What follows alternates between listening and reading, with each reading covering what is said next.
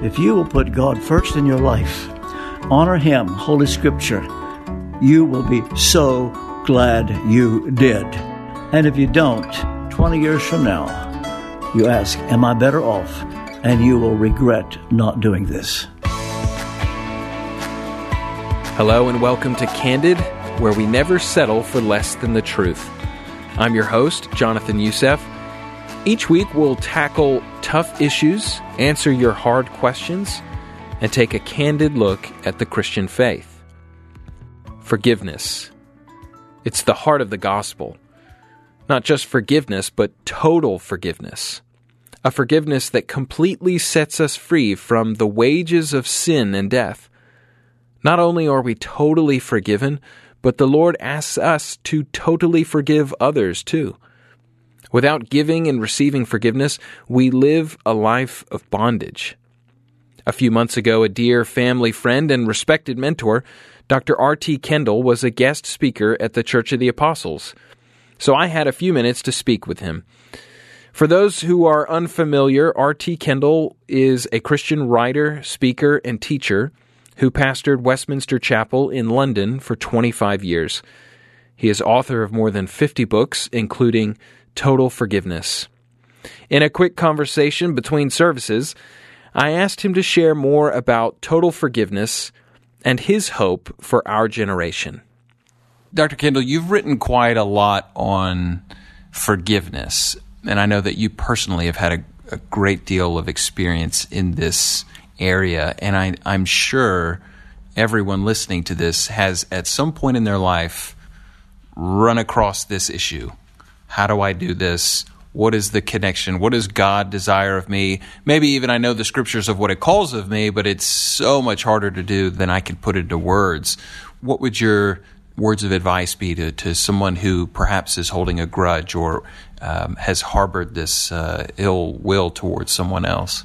Well, I probably should begin by saying I never dreamed the day would come that I would be seen as a, an example because I never thought about it.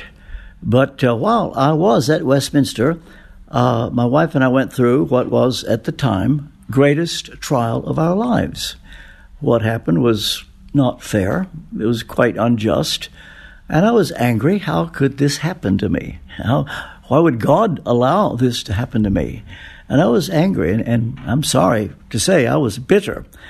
An old friend from Romania, his name is Joseph Tson, happened to be in London.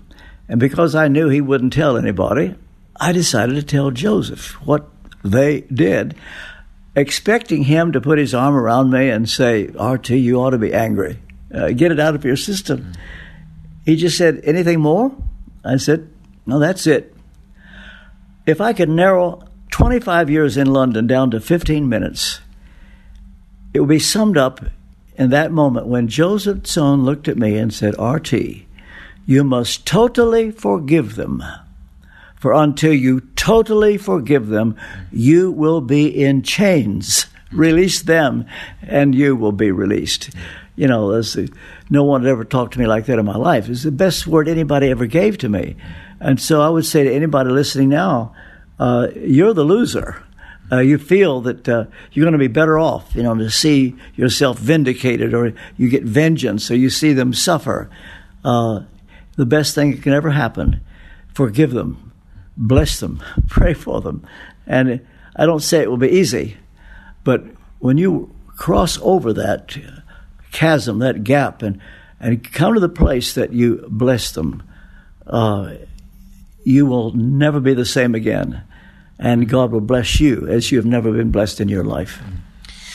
In, I'm sure, years of pastoral counseling, what do you tend to see uh, lead to these sorts of situations? What is it that's at the root of the heart of the person who has been hurt or the person who is hurting? Well, it's basically our pride. Uh, it's often said that your temper gets you into trouble, but your pride keeps you in trouble. And uh, when uh, you have been lied about, for example, and everybody believes the lie, well, the most natural feeling in the world is wanting to clear your name and let the world know the truth. When the Bible says, Vengeance is mine, I will repay, says the Lord.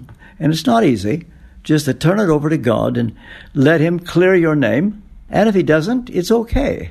Because to have His blessing, uh, when you, as I put it in the next book that will come out, it's called For an Audience of One. You're doing it for one person. Uh, God knows, He sees, and you are going to be blessed by honoring Him. And if one can come to the place to do that, uh, you'll never be sorry. You'll be set free. Mm. RT, you do a lot of ministry around the world.